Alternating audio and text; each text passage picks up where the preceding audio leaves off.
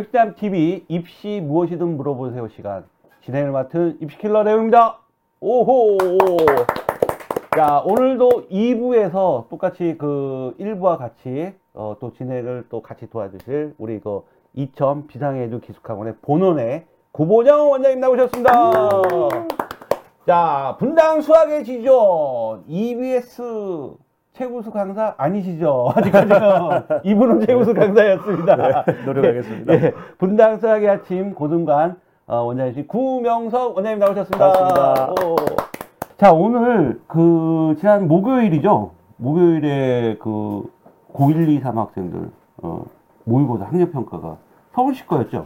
예, 서울시 거 진행이 됐었는데, 일단 저희가 1부는 그래도 지금 고3 학생들이 또 제일 중요하지 않습니까? 입시를 앞둔 학생들이니까. 그리고 또 고3 학생들이 중요하고, 그 다음에 과목 중에서도 구명석 또 그러고 보니까 또 그러니까 같은 구씨예요. 같은 구씨네요. 또 오늘 진행하기 되게 힘듭니다. 구명석 원장님 또 수학이시잖아요. 예, 맞습니다. 그래서 먼저 구명석 원장님께서 이 고3 3월 모의고사에 대한 분석을 좀 부탁드리겠고, 그 다음에 또 우리 구보영 원장님께서는 과탐 잠깐 좀 이렇게 또 설명을 좀 전체적으로 어떻게 나왔는지를 좀 진행해 보도록 하겠습니다. 자, 그러면 뭐 구명석 원장님 수학 한번 부탁드리겠습니다. 예, 그렇게 하겠습니다. 자, 수학 영역에 대해서 말씀을 한번 드려보겠습니다. 일단 3월 학평은요, 학생들이 봤을 때 점검의 계기가 되었으면 좋겠습니다. 그러니까 실제 수능이 아니니까 본인이 약한 것, 또 취약한 것들을 분석하고 수능을 위해서 정도로 갈 수 있는 계기가 되었으면 하고요. 자, 거기에 대한 간략한 총평부터 말씀을 드리겠습니다. 자, 일단 시그널, 메시지는 괜찮아 지금부터 시작해야 합니다. 총평은 난이도면은 수학 영역은 잘 아시겠지만 공통 과목이 선택 과목보다 무게 중심이 엄청 크게 되고 있습니다. 그래서 수학을 제대로 잘 하려면 수원수투에 대한 무게 중심을 좀 두고, 두 번째 확통, 미적분, 기하가 드무라는 뜻은 선택 과목의 유불리가 크게 되지 않은 현상이라서 현재 1단원까지 출제가 됐지만 선택 과목에 대한 유불리는 크게 나타나지 않았다, 이렇게 보시면 되고요. 킬러의 난이도가 떨어지고 11번 무리수 계산 등 복잡한 계산을 동반한, 즉 참신한 아이디어나 참신한 발상이 좀 바탕이 된 것은 조금 아쉬웠고요. 그냥 계산이 좀 복잡하면서 그래도 학생들이 점검할 수 있는 문제의 난이도가 골고루 출제가 되었기 때문에 평상시에 수학을 제대로 공부했던 학생들은 충분히 점수가 나올 수 있는 시험이었다고 말씀드릴 수 있습니다. 우선 지금 화면을 보시면 아시겠지만 역사를 제가 한번 이렇게 넣어봤습니다. 작년 우리 아이들 11월 모의고사의 1컷, 2컷, 3컷이 84, 71, 58입니다. 자, 우리가 몇 개월이 흘렀을 때 이번에 봤던 3월 모평은 확통기한은 11월 모의고사의 등급컷과 거의 유사하지만 미적분이 상대적으로 매년 보면 조금 낮게 나타납니다.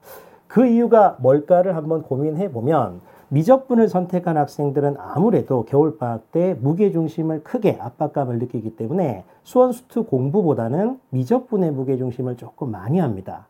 그러다 보면 겨울방학 때 조금 잊어진 거 또는 연습, 학습 부족이 약간 덜 된 상황이 발생하기도 해서 일단 등급 컷은 조금 낮아진다, 이렇게 보시면 되고요. 그런데 작년 3월을 보시면 미적분을 한번 보시면 76, 64, 49였는데 올해 78, 68, 55 정도, 그러니까 상대적으로 등급 컷은 올라갔습니다. 우리 아이들의 집단의 성향 또는 실력을 단정할 수는 없지만 그래도 아이들이 조금은 선전을 했구나, 하지만 문제의 깊이나 난이도는 다소 있었다고 보시면 되고요.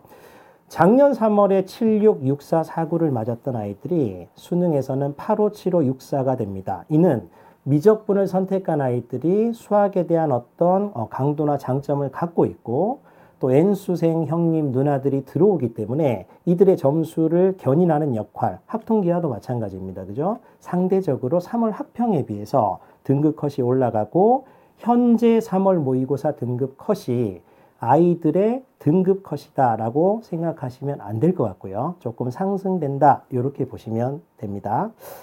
조심스럽게 예측을 해보면, 자, 오답을 한번 보시면 32번, 30번, 22번이 조금 오답률이 높습니다. 이건 3월 학평이든 6월 모평이든 수능이든 간에 공통 과목의 최고 난도 문제, 선택 과목의 최고 난도 문제의 오답률이 좀 높은 편이고요.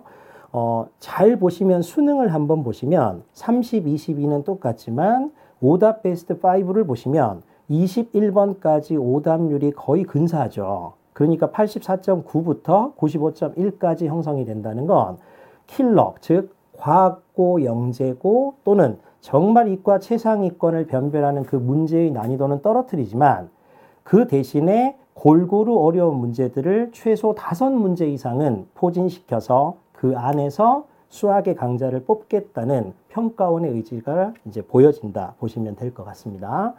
작년 3월과 올해 3월의 오답률도 한번 비교해 보시고 역시 30번, 22번이 세구나 하시고요.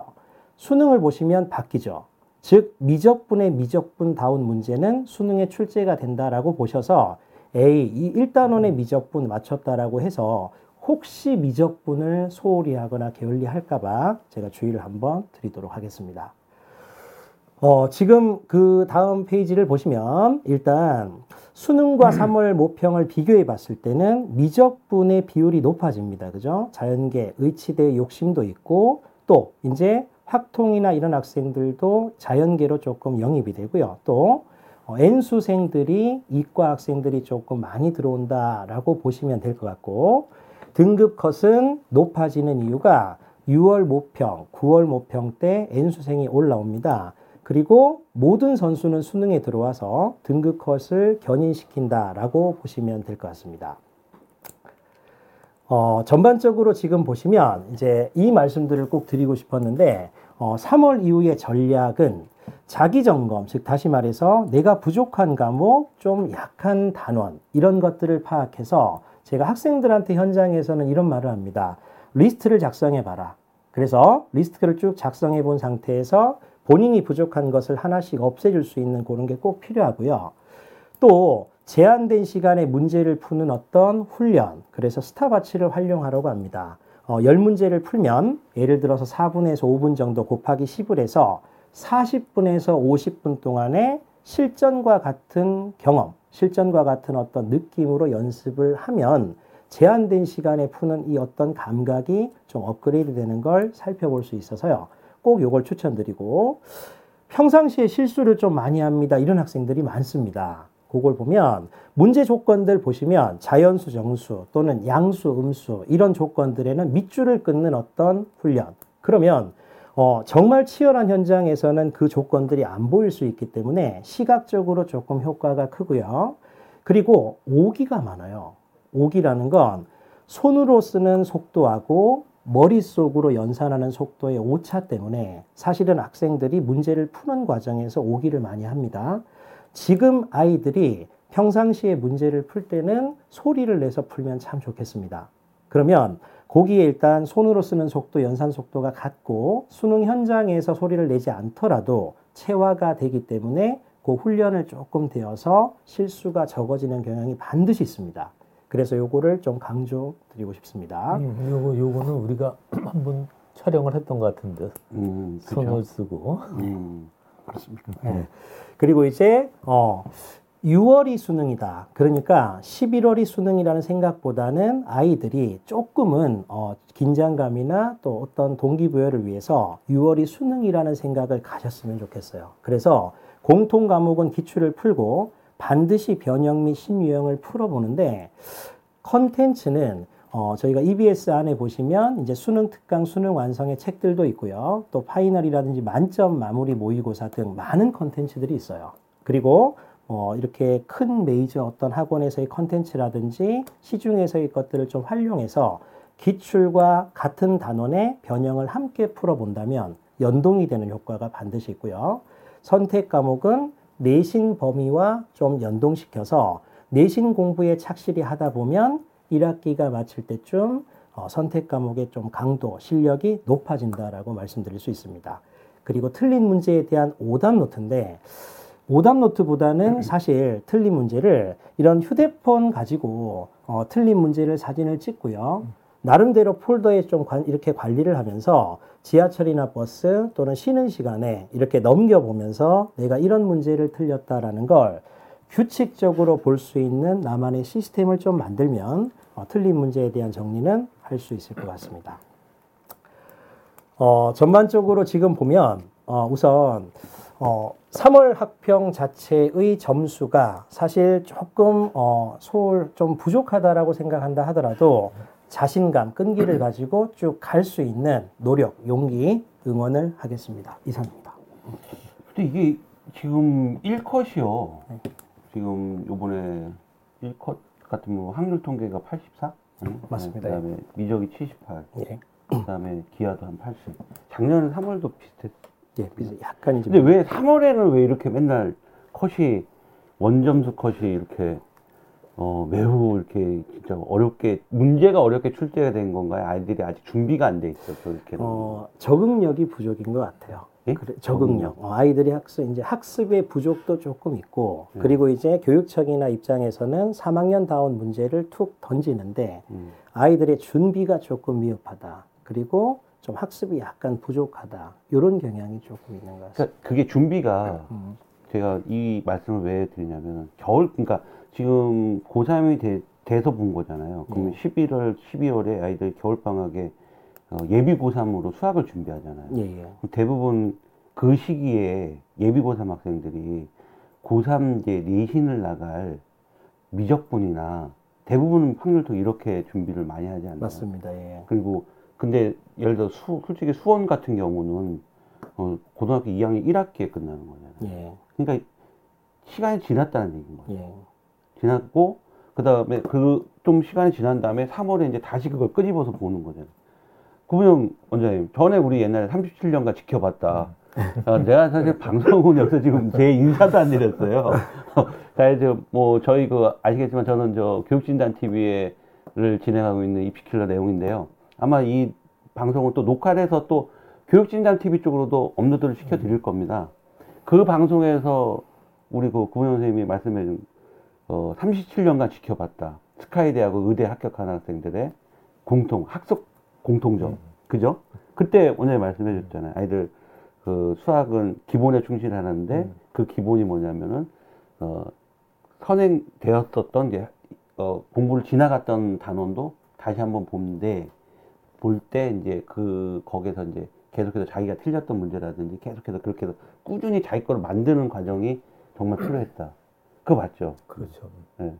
그 틀리는 것들이 이제 어려워서도 틀리지만은 어떻게 보면 개인별로 잘 틀리는 부분들이 있어요. 네.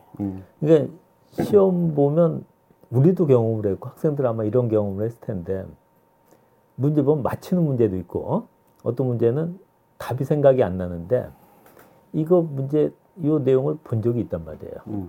책을 펴보면 펴볼 수도 있어요. 그러니까 한 번만 더 봤다고 하면 답을 쓸 수 있는데 못 쓰는 것들. 예. 근데 이제 보통 우리 학생들이 공부를 할 때 한 번 보고 끝나는 것이 아니라 몇 번 반복을 하잖아요.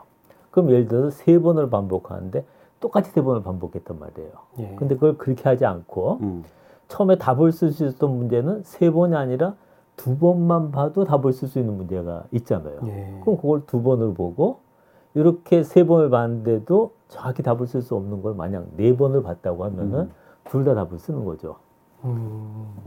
그래서 아까 말씀하신 것 중에 그 틀린 문제를 핸드폰으로 촬영을 해서 갖고 다니면서 계속 보는 거 이런 것도 참 좋은 방법인 것 같아요. 감사합니다. 대단한 방법이죠.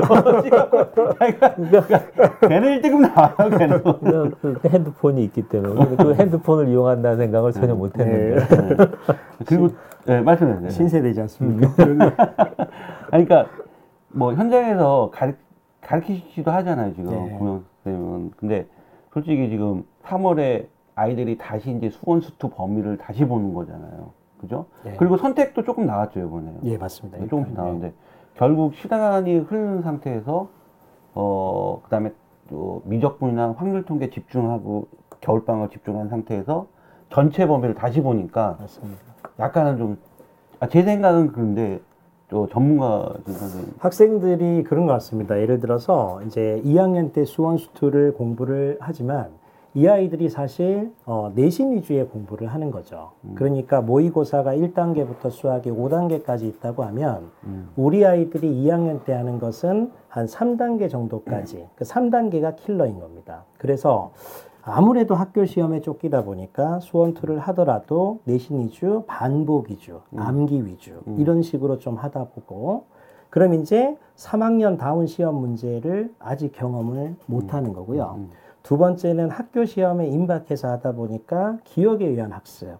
말씀하신 것처럼 이제 좀 기억이 안 나면 틀리고 이런 것들이 좀 있어요. 그래서 예를 들어서 작년에 30번 문제가 2학년 30번 문제가 지수 함수 문제였습니다. 네. 그러면 수원 1학기 때 했던 문제이기 때문에 꾸준하게 성실하게 내신스럽게 했던 아이가 내신 성적은 좋지만 30번은 이제 좀 잊어버린 것도 있고 그래서 고득점을 하기가 좀 힘든 경우도 있긴 하죠. 선생님 보시기에 이번에 킬러 문제 예전에 통합형 전 수준의 킬러 문제는 없었던 거잖아요. 맞습니다. 예. 그죠? 예.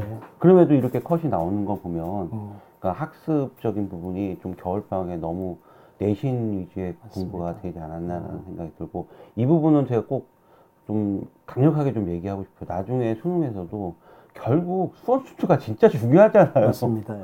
근데 다른 것 쪽으로 이제 많이 좀 계속 선택 과목 때문에 이제 거기에 매몰되다 보니까 아이들이 수원수투를 많이 놓치는 경향이 있어서 제가 좀 초기에 올 초 3월에 이 라이브 방송에서 좀 강력하게 좀 얘기하고 싶고 이따 제 순서는 좀 입시 얘기를 좀 할 때도 제가 고3 내신에 대해서 좀 얘기를 해줄 건데 그건 이제 나중이고 그 다음에 아무래도 오늘 같은 경우는 국어나 영어 선생님이 안 나왔으니까 그리고 또 우리 뭐 수학 선생님, 뭐 과학 선생님이시니까 일단 또 구보영 선생님한테 그래도 잠깐 뭐 요번 대충 이제 저희가 또 세부적으로 선생님들 모셔 찍을 건데 그래도 구보영 선생님이 3월에 과탐 정도는 어떻게 또 앞으로 과탐 같은 경우는 남 기간에 어떻게 공부를 해야 되는지 되게 정말 노하우가 많으시잖아요. 노하우가. 네.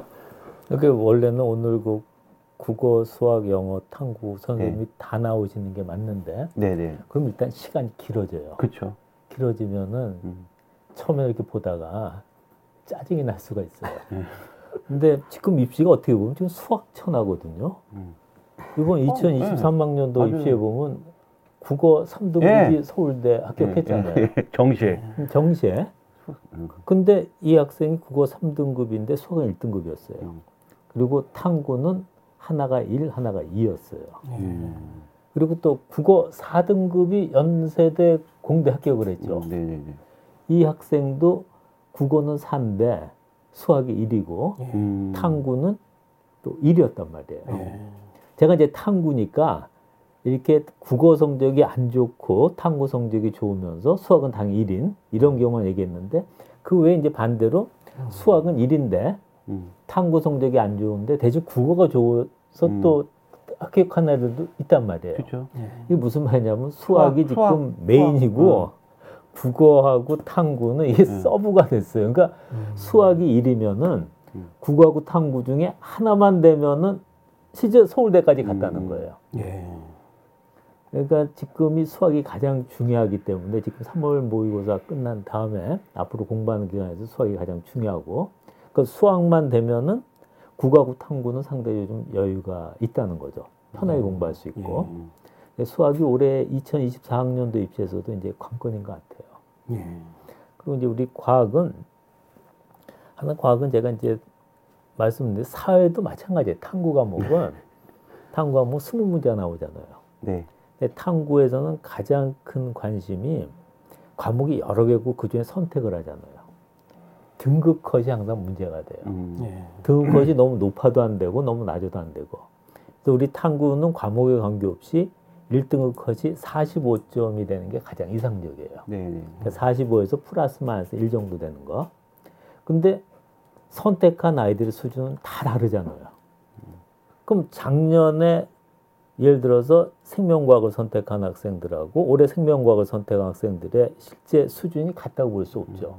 그러니까 선택한 아이들은 모르는 상태에서 이거 등급 컷을 다 같이 맞춘다는 게 쉬운 일이 아니란 말이에요. 네. 그래서 이 탐구에서는 무엇보다도 6월하고 9월달 평가원 모의고사가 그렇죠. 아주 중요해요. 그러니까 6월, 9월 평가원 맞아요. 시험이 탐구에서는 0점 조정을 하는 거예요. 그래서 우리 탐구는 사회건 과학이건 과목에 관계없이 9월 평가원이 좀 어려웠잖아요. 네. 어려우면 수능은 쉬워져요. 등급컷도 맞추게 해서 반대로 9월 평가원 문제가 등급컷이 높아서 쉬웠어요. 그러면 수능은 그거보다 항상 어렵게 나와요. 그러니까 아이들 수준을 맞춰서 등급컷을 맞춰야 되니까. 그럼 이게 무슨 말이냐면은 그럼 6월 평가원, 9월 평가원을 기준으로 해서 전체 나이도를 맞춘다는 거는 그럼 문제 내용도 올해 6월, 9월 평가원 문제와 유사한 내용의 문제가 상당히 많이 나온다는 거예요.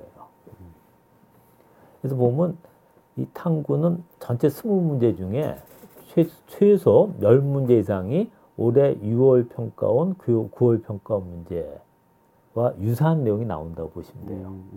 그럼 나머지 내용들 문제들도 탐구는 또 국어나 수학, 영어처럼 내용이 이렇게 방대하지가 않잖아요. 내용이 한정돼 있어요. 근데 이 수능이 벌써 93년도부터 시작을 했단 말이에요. 네. 나올 거 다 나왔어요. 더 나올 게 없어요. 내고 싶어도. 그럼 그동안 출제가 되지 않았던 문제를 내면은 출제자가 욕을 먹어요. 이거는 한 문제의 가치가 없는 거란 말이에요. 그동안 나오지 않은 거는 중요하지 않으니까 안 나온 거죠. 그게 무슨 말이냐면 그동안 출제했던 기출문제들만 봐도 기본적으로 등급이 나온다는 거죠. 그래서 탐구는 과목에 관계없이 3월 달부터 앞으로도 공부할 때는 기출문제 위주로 공부하라는 걸 먼저 말씀드리고 싶어요. 근데 우리가 기출문제라고 하는 거는 그동안 출제됐었던 수능 문제하고 그다음 평가 문제 네. 요거 우리가 기출문제라고 그래요. 네.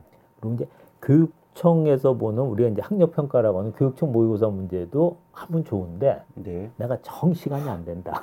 그러면 수능, 평가원, 교육청 이 순서인데 수능과 평가 문제는 꼭 해봐야 된다는 거죠.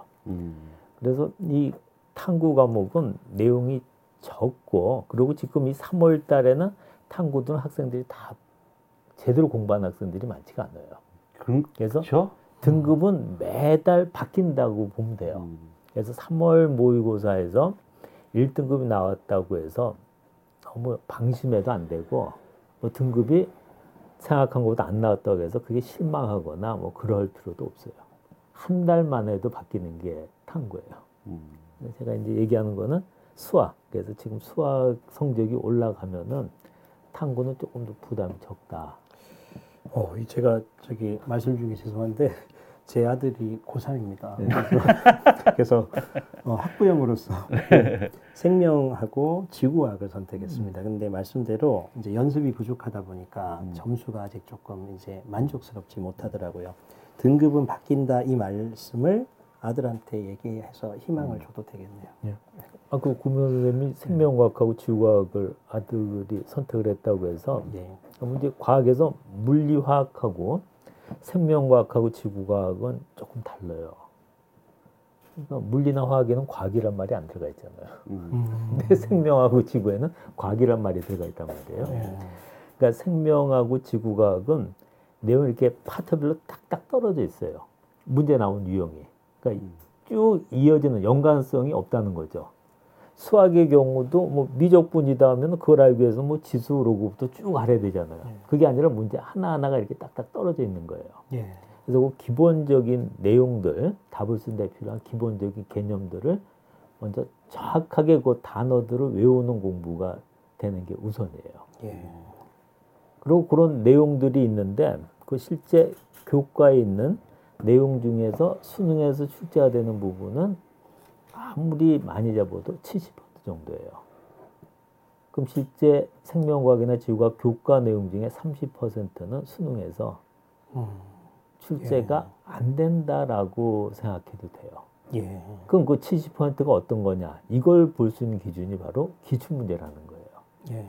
그동안 수능 기출문제를 쭉 확인을 해보시면 나왔던 문제가 계속 같이 나와요. 제가 지금 필기를 하고 있습니다. 아들 보내주려고. 이 과탐은 진짜 진짜 애들이 아직 여유가 많이 있다고 생각하는데 나중에 또 과탐도 또 그렇게 해서 하면 되는데 오늘 구보영 원장님 말씀대로 하면 되는데 결국 또 시간이 없어서 부족해서 못하는 경우도 많아요. 아까 말씀드린 수학이 제일 중요한 건 맞잖아요. 수학이 그럼 수학하고 국어가 잘 나오냐? 수학하고 과학이 잘 나오냐? 둘 중에 하나는 나와서도 뭐 서울대 연대 가는데 그러니까 나중에 시간이 쏠리지 말고 좀 탐구 같은 경우는 오늘 말씀대로 생명하고 지구학 같은 경우는 암기 위주로 많이 좀 시간을 좀 할애하는 거죠. 시간을 많이 낼 수 없다고 하면은 기본 용어들. 네네. 그러니까 영어로 치면 단어죠. 용어들에 대한 것만 자기 이해하는 것만 가져가도 공부에 거의 4분의 3은 끝났다고 볼 수 있어요.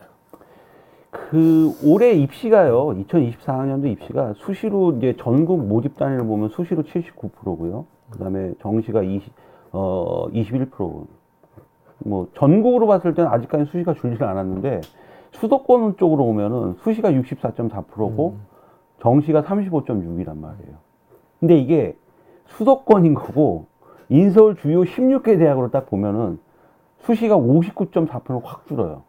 수시가. 거기다 정시가 40.6% 확 느는 거죠, 지금. 그러니까 올해 아이들 목표가 다 인서울 아니겠습니까? 대부분 아이들이.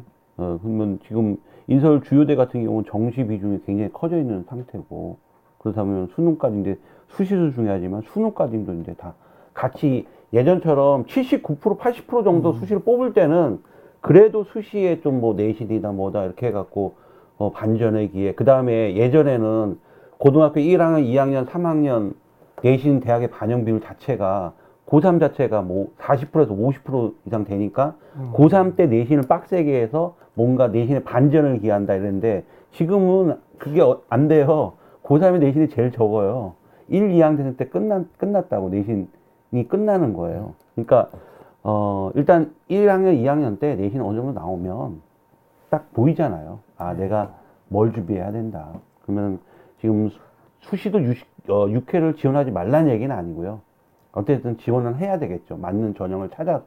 그러나 이제 정시를 완전히 버리고 대학교 입시를 생각한다는 건 이제 옛날처럼 그렇지는 않다는 거예요. 정시는 꼭 이제 달고 가야 되는 그런 상황이 되는 거죠. 그러다 보면 이제 아이들이 지금 3월이잖아요. 3월인데 앞으로 이제 또 수능까지도 학생들 입장에서 되게 많이 남을 수도 있는데 사실 몇 년 동안 이렇게 또 37년 동안 하셨던 되게 짧아 저도 지금 27년이거든요. 짧아 보이는데 학생들은 엄청 길게 느껴질 거예요. 이게 남아 있는 시간이. 그러면은 뭐 오늘 라이브 1부에서 이 핵심이라고 쓰는데 그러면 남아있는 기간 동안 수학은 그러면 어떻게 또 해야 되는지 좀 정리를 한번 좀 부탁드리겠습니다. 예, 일단 수학은 자신감이 가장 기본인 것 같습니다. 할 수 있다는 생각, 즉 문제를 대할 때 난 이건 풀 수 있을까로 접하는 것과 풀 수 있을까의 물음표를 가지고 접하는 거는 에너지의 어떤 강도가 다른 것 같습니다. 그래서 부디 자녀들 또는 학생들이 자신감을 가지고 이제 수학을 임하면 될 것 같고요. 그리고 두 번째는 조금 전에 이제 총장님께서 말씀하셨지만 기출문제의 베이스를 가지고 교과 개념을 잘 연동을 시키고 그리고 이제 연계 교재들 그리고 파이널 모의고사를 적절히 나의 실력에 맞게끔 배합을 시켜서 규칙적으로 풀고 나가는 이런 전략들도 필요하고요. 가장 중요한 것은 수학도 반복, 이렇게 나오는 문제 유형들이 다시 또 반복이 되는 경향이 좀 있다 보니까 아까 제가 추천을 드렸던 내가 틀린 문제를 휴대폰이나 이런 걸 찍어서 반복적으로 볼 수 있는 시스템을 만들면 굉장히 좋은 성과가 있을 것 같다라고 말씀드릴 수 있습니다. 아, 그런 거? 예. 아, 알겠습니다. 자, 그렇다면 학생들이 이제 앞으로 6월 모의고사, 평가 모의고사를 고3들이 보고, 이제 여름방학인데 또 다가올 것이고, 어떻게 보면 이 학생들한테 여름방학이 그러니까 어떻게 공부를 하냐에 따라서 반전의 기회를 가져올 수도 있는 것 같은데, 참 다양하게 공부할 수 있는 방법들이 많잖아요, 원장님. 그죠? 근데 지금 뭐 일반적인 동네에서 학원을 다닐 수도 있는 부분인 거고, 사실 뭐 지방이나 이런 쪽 같은 경우는 그런 사교육이나 이런 부분들이 정확히 못 받으니까 좀 직접적으로 좀 선생님을 뵙고 좀 수업을 듣고 싶다라는 학생들도 많이 있을 것 같고, 제가 볼 때는. 그래서 이런 여름방학 썸머가 온다든지, 아니면 6월 평가 모의고사 이후 고3들 학생들 같은 경우는 어떤 좀 방법, 학습 방법으로 좀 전체적으로 우리 고영 선생님. 그래, 특히 이제 이번 고3들은 수시만 고집하는 것이 아니라 정시가 네. 하나의 방법인데, 진짜 현실을 보면 학교 수업만 가지고 정시를 준비하는 거는 네. 좀 어렵잖아요. 어려워요. 그러면 실제 현재 고3 학생들한테는 이 여름방학 기간이 네. 정시를 준비할 수 있는 가장 좋은 기간이니까 이걸 잘 활용을 해야 되죠. 네네네. 그럼 여름방학 때 이제 혼자 공부하는 것도 좋지만은 네. 원래 공부는 혼자 공부하는 게 가장 이상적인데 시간이 없잖아요. 네. 그럼 내가 혼자 해서 3시간 걸릴 걸 누군가 도움을 받아서 1시간에 끝날 수 있으면 현재는 그게 더 최선의 방법이라는 거죠. 근데 제가 이제 기숙학원을 운영하니까 네네네. 기숙학원의 장점을 먼저 말씀드리면은 썸머스쿨에서도 또 장점 있잖아요. 네? 원장님네 기숙학원. 전국? 그건 얘기 안 해요. 기숙학원 얘네 얘기 안 하기로 했어요. 네, 그거는요. 네. 기숙학원의 장점은 첫째가 학원하고 집에서 통학을 하지 않으니까 네. 통학하면서 낭비하는 시간을 없앨 수 있죠. 그리고 또 숙식을 하면 생활하니까 24시간 귀지정에 생활할 수 있다는 거. 이건 시내에서 썸머스쿨을 다니는 거하고 비교하면 가장 큰 매력이죠.